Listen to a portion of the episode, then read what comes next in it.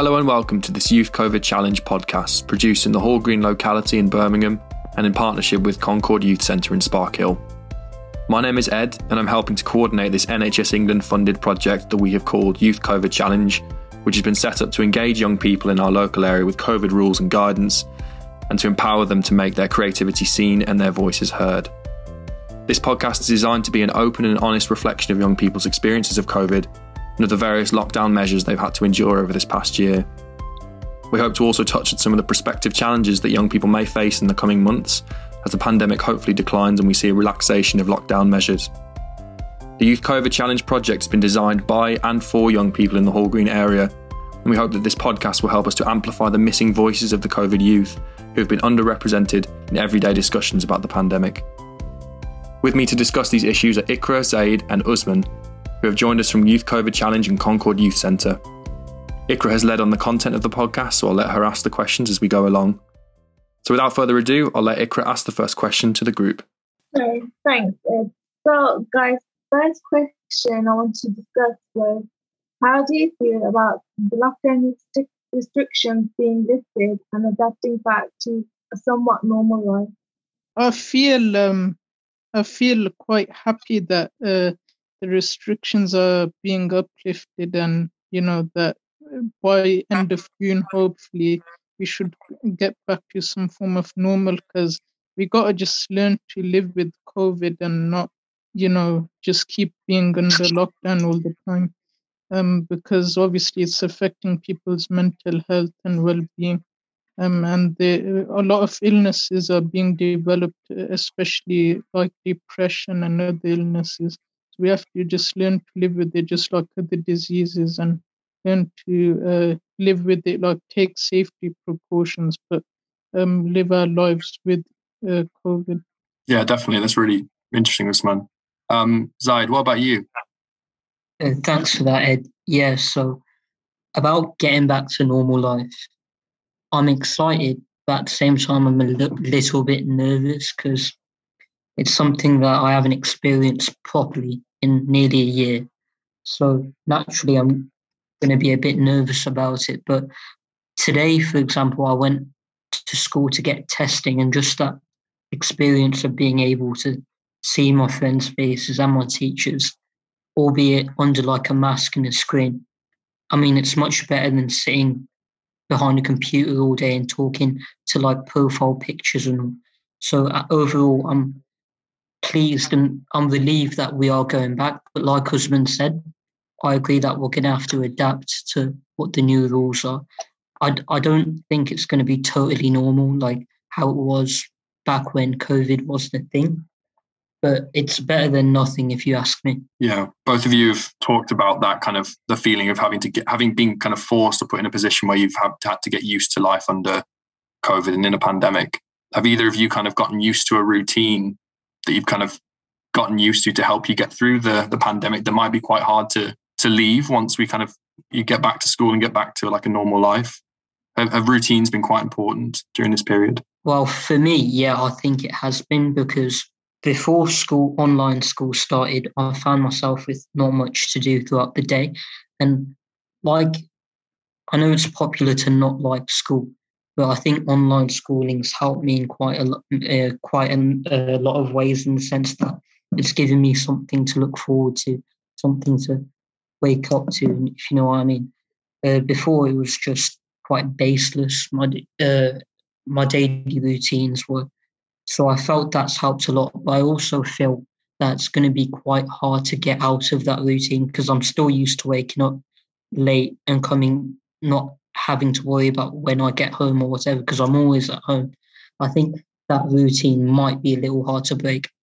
Yeah, with me, uh, obviously, a routine uh, is uh, generally I like to have routine and structure for every day and daily activities. So lockdown's been hard to adapt to a new routine. I mean, before lockdown, I would be going to my academy for table tennis on Saturday, Sunday, but they've been closed for a year. So I just had to adapt to online uh, Zoom sessions and uh, training in the park, which is not the same as training in person. because I really enjoyed going there. But hopefully they'll be open soon when the leisure centres open. But that's been the main struggle for me in terms of adapting to weekend routine because I would go there two days a week, Saturday, Sunday. But now those two days I'm just at home. So it's about adapting. You mentioned training, this Usman. What kind of training is that that you used to do?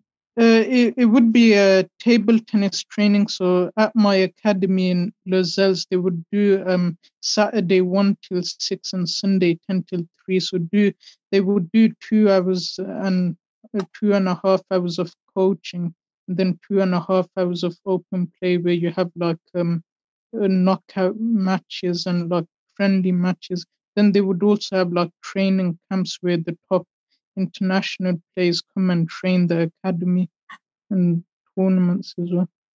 That sounds great. if any of that did happen or or can happen, you've mentioned it being outdoors, then it potentially could start to go ahead again at the end of this month. I don't know if you knew that, but on the 29th of March, it's hopefully the earliest point at which outdoor sports can resume again, which is pretty exciting, don't you think? Yeah, yeah. Is uh, I mean, uh, my academy because they do table tennis is mainly an indoor sport, so they're just waiting for the leisure center to open. They uh, the academy they hire school sports hall to run the academy, so they go they're gonna contact the school to see uh, if they can open in April. If the school want to close for the summer, then in may even be September. So he goes just fingers crossed is April. Um, but obviously he'll let me know closer to the time. Yeah. So the question contains the phrase normal life, which is something we obviously hear quite a lot these days in reference to returning back to something like normal. But you're sort of asking or posing the question, do we think that normal life is something that we can we can really attain or what will that look like? You know, will there be kind of public fear as, as Adil said of large gatherings or, you know, getting too close to people you know, these sorts of things, working patterns. You know, you guys yourselves got so used to routines of working at home. Same for people like us having to, you know, do work from home as opposed to going to an office, and that's the, that's the case for millions and millions of people. What do you guys think? I think that it'll uh, take some time. I mean, initially, uh, as restrictions are uplifted and we're allowed to go I think initially we will be anxious about it, but over time, um, you know, over time we'll just get used to that sense of corona not being as infectious, you know, with the safety measures. So I think initially we will be anxious, but over time, you know, we'll just get used to it. I think when they eventually do lift lockdown completely, which I think they're estimated to be like sometime in June, is when everyone's will start going crazy. And people are already planning, you know, major drinking parties, and people already planning this. And to me, that can be the worst thing. That's when the if the virus is still about, it's not only going to raise the R, R rate again, but people can start breaking the law. So maybe a phase return to normal or the so-called normal might be wise rather than you know come June everyone's going crazy. People are already planning parties now, so wait and see what happens. But I think young people, regarding the, uh, the lifting of lockdown, I think young people have now realised how important school is, especially the ones who are coming up to, um, you know, leaving school and they've got to take their exams. And now that exams are going to be assessed by someone else and not the normal examination board, they realise how important school is, how important their education is, and and their social skills as well. So I, I think it's a bit of a um, rough awakening for everyone, parents, teachers, young children, it's a rough awakening, but you know, it's going to happen. Definitely. Zaid, what do you think? Is returning to whatever normal might be like realistic, do you think, in your estimation, or is it something you'd like to achieve, or would you like to see a change to the way we do things to move forward? Yeah, I think, like everyone said before, any sort of complete normality, or as we're used to, is far, far away from now. I don't think we're going to be seeing any sort of proper normality anytime soon. But I think the main thing that we have to refer back to is the word that we've been saying quite a lot adaptability, being able to adapt to certain situations. And we've done that pretty well over the past year, pretty much now. And I think we just need to continue that uh, phase of adaptability throughout. And I'd just like to talk about that point made earlier about the importance of school the uh, younger people, especially those in older years, because I think I can really resonate with that. Being in year 12, the importance of uh, being in school, not online school, but the importance of normal physical school has never been more apparent to me because as you progress through school, like as I said, I'm in year 12, so I have my end of year sort of university UCAS exams coming in May. So as a result, the importance of being in school with teachers and being able to make a good impression upon them is very important for me at this stage. So that's why I think that the biggest issues have been with people around my age group, like 15 to 18 year olds, because the true responsibilities of, you know, growing up have really hit them at that age, if that if that makes sense to you. Yeah, definitely. Touched on some really interesting points. So the first thing you said about the, I guess the the the sheer amount of time that it will take, or the gradual process of of um, our lives kind of returning back to normal is so significant that it won't be, you know, an immediate thing. It will be a long process.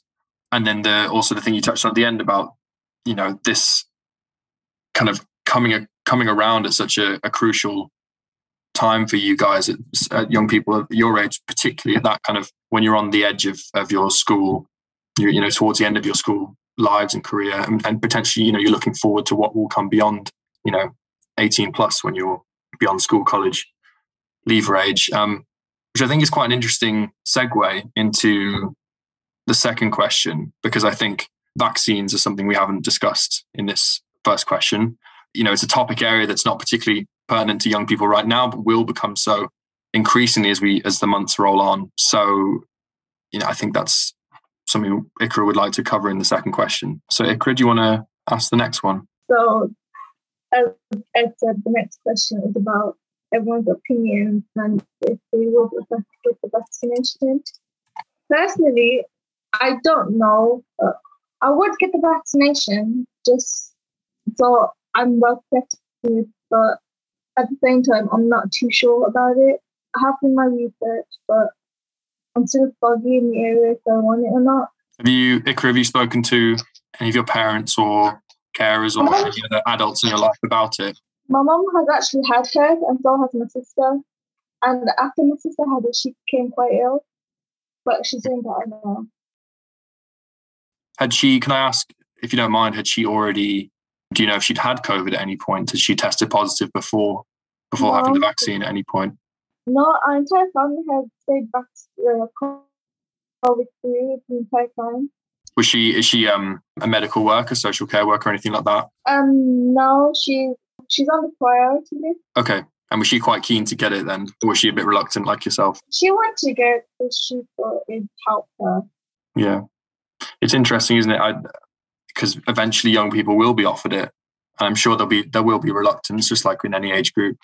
But I'm sure there'll be lots of there'll be lots of people who are quite keen as well. And but I can see it being for a multiple multitude of reasons, primarily obviously to, to look after their own health and also to kind of protect other people and, and immediate loved ones who are potentially vulnerable, who may or may not have had it themselves, the vaccine themselves for whatever reason. But also something that I thought about is that there's talk about.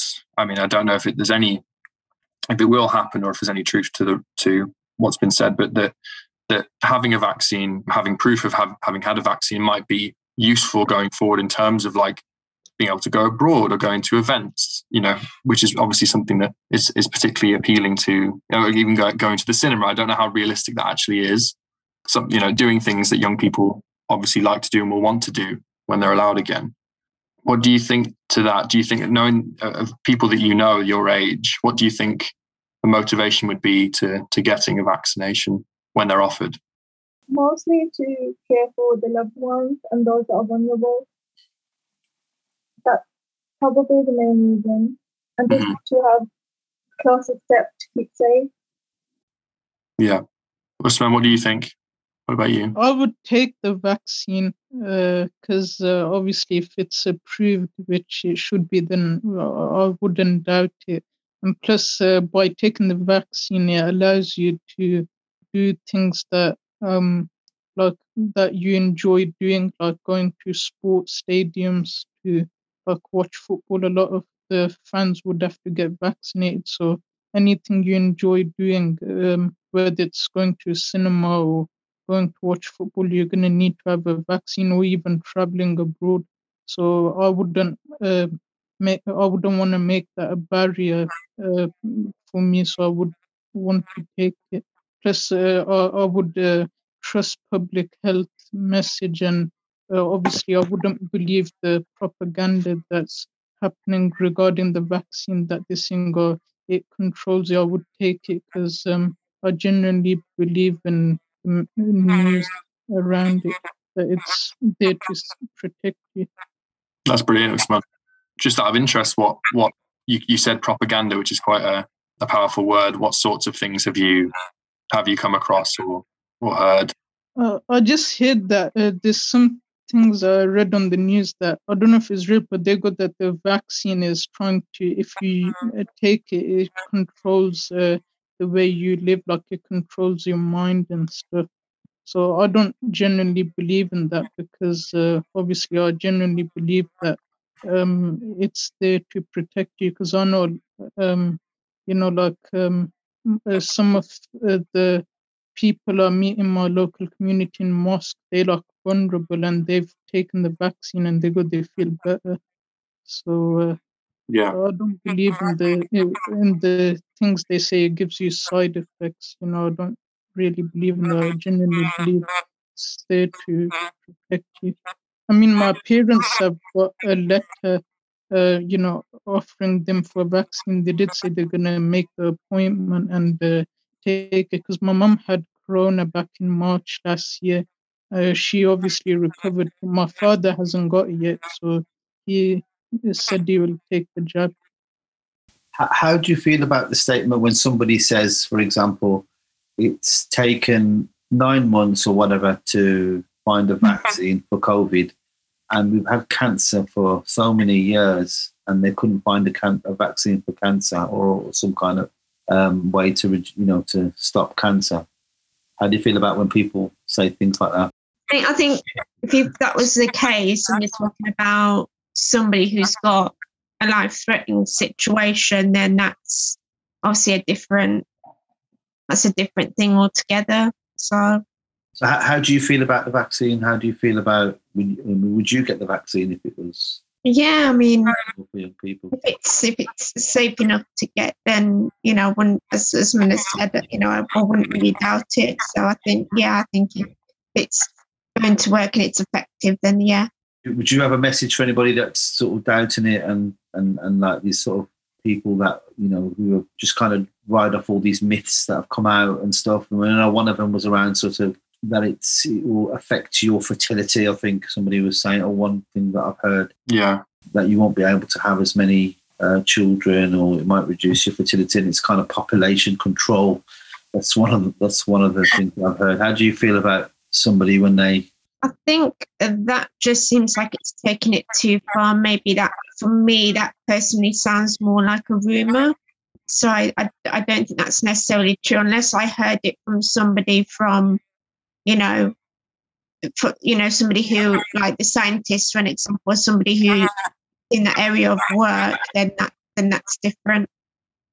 Yeah, it's interesting you raise that idea because I remember attending a, a webinar that was run for people who, uh, in my job, I'm, I'm receiving updates from the city council about sort of local and citywide updates to do with COVID and the testing centres that are being rolled out and the vaccinations, etc. And there was a, a, webinar with a man called Dino Motti, who I think is Italian, and he is like a he's he's one of the main guys in, in terms of Birmingham public health. He's he's quite important, and he was asked this question by a member of the public, so about the fertility, which is definitely one of the, as you said, Liz, potentially pushing it a bit too far, but it's definitely a really powerful myth around the vaccine. And he he categorically said that you know there's there's no evidence that is the case. There's nothing that suggests that that is is true. Um, that it affects your fertility, which I think is is Liz, as you said, is something that I wish like everyone could have could have heard him say that and have, have been there and seen it because it's it's very very reassuring to to be in those positions and to hear it from people who are really qualified and really know what they're talking about. I think that's so important as well. I don't know about you guys, but the just as Liz said, the hearing it from from experts and people who have studied these sorts of things for for years and are really really qualified and do it for a living. You know, and Usman, you it's, it's lovely to hear your you know you have that similar kind of faith in public health and the information that comes from those kinds of sources. I think that's really really good. I'm interested also in the in the the role that young people feel like they have in influencing the decision of your their parents or, or family members, uncles, aunties, people that are older than them, who might be in a position where they themselves don't really understand the messages that are coming from the NHS or the government about vaccines in particular because it's more relevant to them. I don't know if you you guys have had conversations with Ikra. You said your uh, mother has already had hers. Uh, the other guys, I don't know if you've had conversations with your parents, carers, any other adults in your life about it. Be quite interested to hear.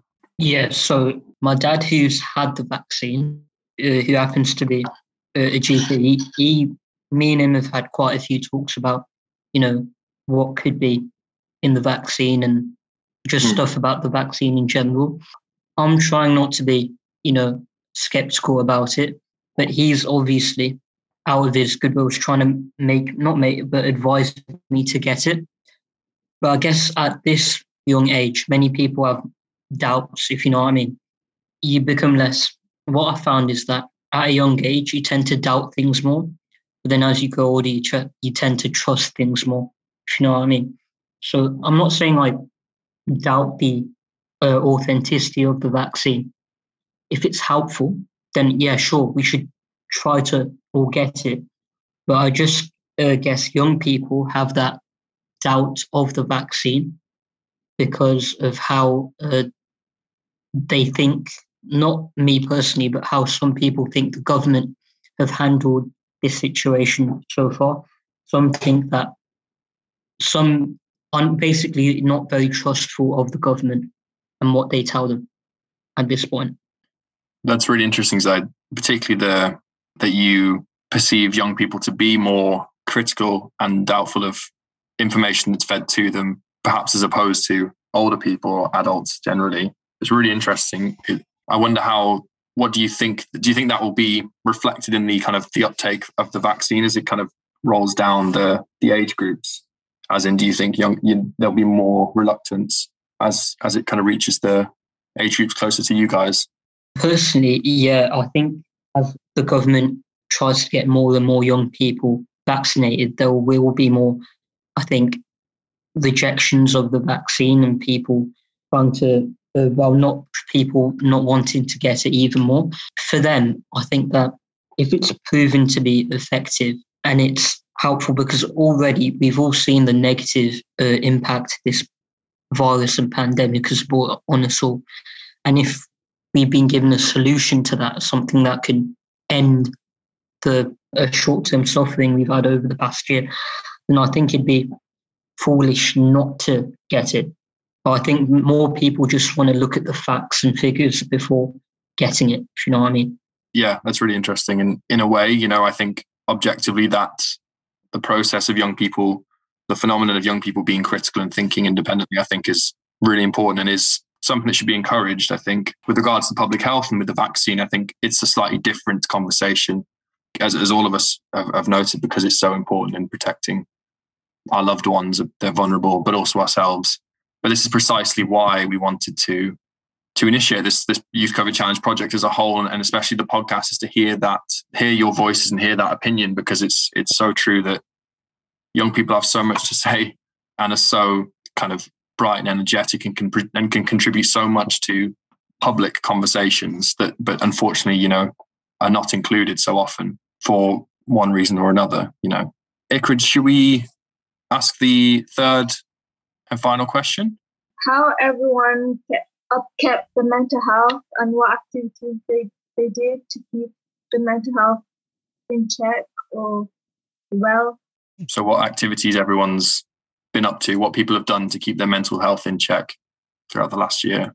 Who fancies a go? Uh, I've been uh, obviously training with my mate in the park, mainly uh, training basketball, although it's my second favorite sport. My main sport's table tennis, but obviously during lockdown, I've been mainly playing with my mate in the park and going out for walks, you know, as exercise and watching uh, basketball on TV. So uh, doing things around my hobbies that would uh, keep me entertained to help get through that time and reading uh, books as well. That's awesome. Zaid, what about you? I've found going outside, obviously following measures, has helped me a lot. Just even if it's for five minutes every day, just stepping outside and going for a short walk, or even just stepping outside has been really helpful for me to just clear my mind after staying inside all day. I found that I don't even need to, me personally, do any sort of physical laborious task or exercise. Just going in my garden or out walking walking out on my street has been very helpful to clear my mind get especially at night concentrate and get ready for the next day what about you ed uh, what have you found useful personally i found that getting out is so important regardless of what it is be it a walk a walk with a friend a run i've been trying to do a bit more recently because I think you know I can't I can't quote anything now. I'm going to say it. You know, it'd be great to back it up with something, but I know there have been all sorts of, studies and, and, research done on the the effect that outdoors time, even as as you said, just five minutes can have on your brain activity and how kind of you know sharp and concentrated you'll be in focusing in whatever your um your whatever task you're, you're you're working on when you sort of come back to it. So I think getting outside as much as possible, especially as the weather gets nicer, and just trying to maintain as much of a routine as possible when working from home, especially, and, and making time in that routine for things that bring me joy and satisfaction, basically. So, doing some reading, playing my guitar, that sort of thing. So simple, and, and we hear it all the time, but it's so important and, and crucial, as I say, to to keeping going and, and enriching whatever we are doing, be it schoolwork, be it work, be it you know other creative endeavors and stuff. Ikra, how about you? For me, it's it's usually Netflix to be honest, because I don't really, I, have, I don't think I've actually left the house for weeks now. I've just been doing online shopping, especially for groceries, and the only time anyone's been out is just my mom and my sister with vaccination. That's about it. So since college is about to start in less than three weeks, I'm a bit out of I'm a bit out of practice for my timing. I'm usually up all night and wake up late. So that's mm. probably the thing I'm gonna have to work on. Kind of brings us back to the the first question when you, you know you're talking about getting back to that routine and being kind of really out of sync with it. Will you find that challenging? Do you think kind of getting the maybe the sleep schedule back in track and you know getting up in the in the morning and, and having your pre-college routine and stuff? I think it's gonna it's gonna take a while, but I I'm actually excited to get back into college because uh, I look better uh, in college than at home. It's, it's, everyone I talk to, they stay at home, but I just I want to get out of the house.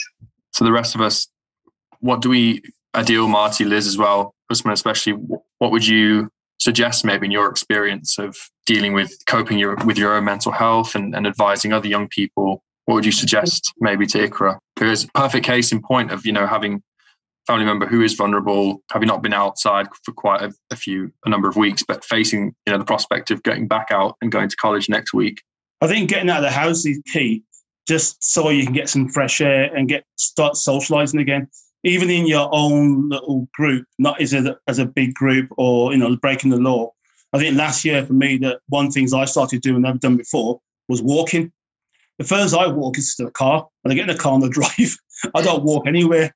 And last year, when the um, restrictions lifted, lockdown lifted, me and Adele and one time me and Natalie were in the park and we walked around the park to meet the young people, met and other young people in the park. We bumped into quite a few young people that were at the centre, you know, going back 15, 20 years ago. So we caught up with them. Things like that was good for their mental health to catch up with us to find out what's going on. And it's also good for like, like me and Natalie or me and Adil to see young people reaching for ages, like grown men now or grown women with children of their own. So that was good for us. You know, you, you walk away from that thinking, you know, we knew them when they're little kids and they're all big now. Like walking, you know, I walked around, I live in Great Barr and I walk around the area and things like that. Whereas um, the year before, I didn't walk anywhere. Um, reading as well, a bit more reading. And I think doing these Zoom sessions, especially during lockdown for family, because in our family, we have quite a few um, quizzes and we got family in London, Manchester. So sometimes we had like, you know, quite a few people all getting together and having fun and you, you have a catch up. So that was good as well. That helps your mental health. You get to what's going on. Anyone's got any problems, you can, you know, help with your problems or give advice. And it's just good to see family. My nephew had a baby. Uh, his wife had a baby, I should say, during lockdown. So it's good to him to send videos through every now and again. The baby starts crawling, he's giggling, you know, that's that's fantastic. That helps your mental health. But you know, anything. I really like that last one, especially because it's something that has impacted us all in completely, you know, in, in, in very different ways because we all have completely different circumstances at home. But, you know, the one thing that has been a common denominator has been that isolation. And so with that comes, you know, separation yourself from family members, which can be really difficult, friends as well. So Ikra, I don't know if that's something that that you've experienced but Marty raised a really, really good point at the end about, you know, keeping in touch, finding ways to keep in touch with friends and family that you might not be able to see currently can be a really, really, whilst being at home as well. Yeah. Uh, whilst, whilst, getting out is important, obviously, but but it's something you can do at home. That's that's the, the best thing about it. And whilst it's not a replacement for proper contact, it has made a lot of people, I'm, I'm aware, myself included, more inclined to to actually kind of reach out a bit more, which has been one of the I'd say one of the, the good things to come from the last year. Usman, how about you? With me is um, I would say uh, socializing again is uh, an important thing to do. It's beneficial for your mental health because it distracts you from probably the tough times you've had in the past. So, like uh, talking to people about how you feel, getting it out of your mind, and speaking to people who can help you with your mental health is probably a good thing. And obviously, going out to exercise regularly, even if it's once a day, is probably a good way to cope under not just this pandemic, but if there was something in the future or just generally like exercise, it's very beneficial in itself. It keeps you in shape and uh, you get good fresh air. So, uh, that's that mainly doing things that you enjoy, whether that's watching sports on TV or playing it in the park to keep yourself active. Absolutely, yeah, it's a great you know combination there of a uh, it's a good uh, checklist of sorts or recipe for uh, keeping on top of your your mental health. I hope that was useful, and I hope it was useful for everyone else as well. Thanks for listening to this Youth COVID Challenge podcast in partnership with Concord Youth Centre. We are an NHS England funded project and are keen to see young people engage in COVID messaging to help empower them to stay safe and to stop the spread. We work as part of Hall Green Families who support children, young people, and families in the Hall Green locality in Birmingham. And for more information, please visit hallgreencommunities.org.uk and share this podcast with your friends and family.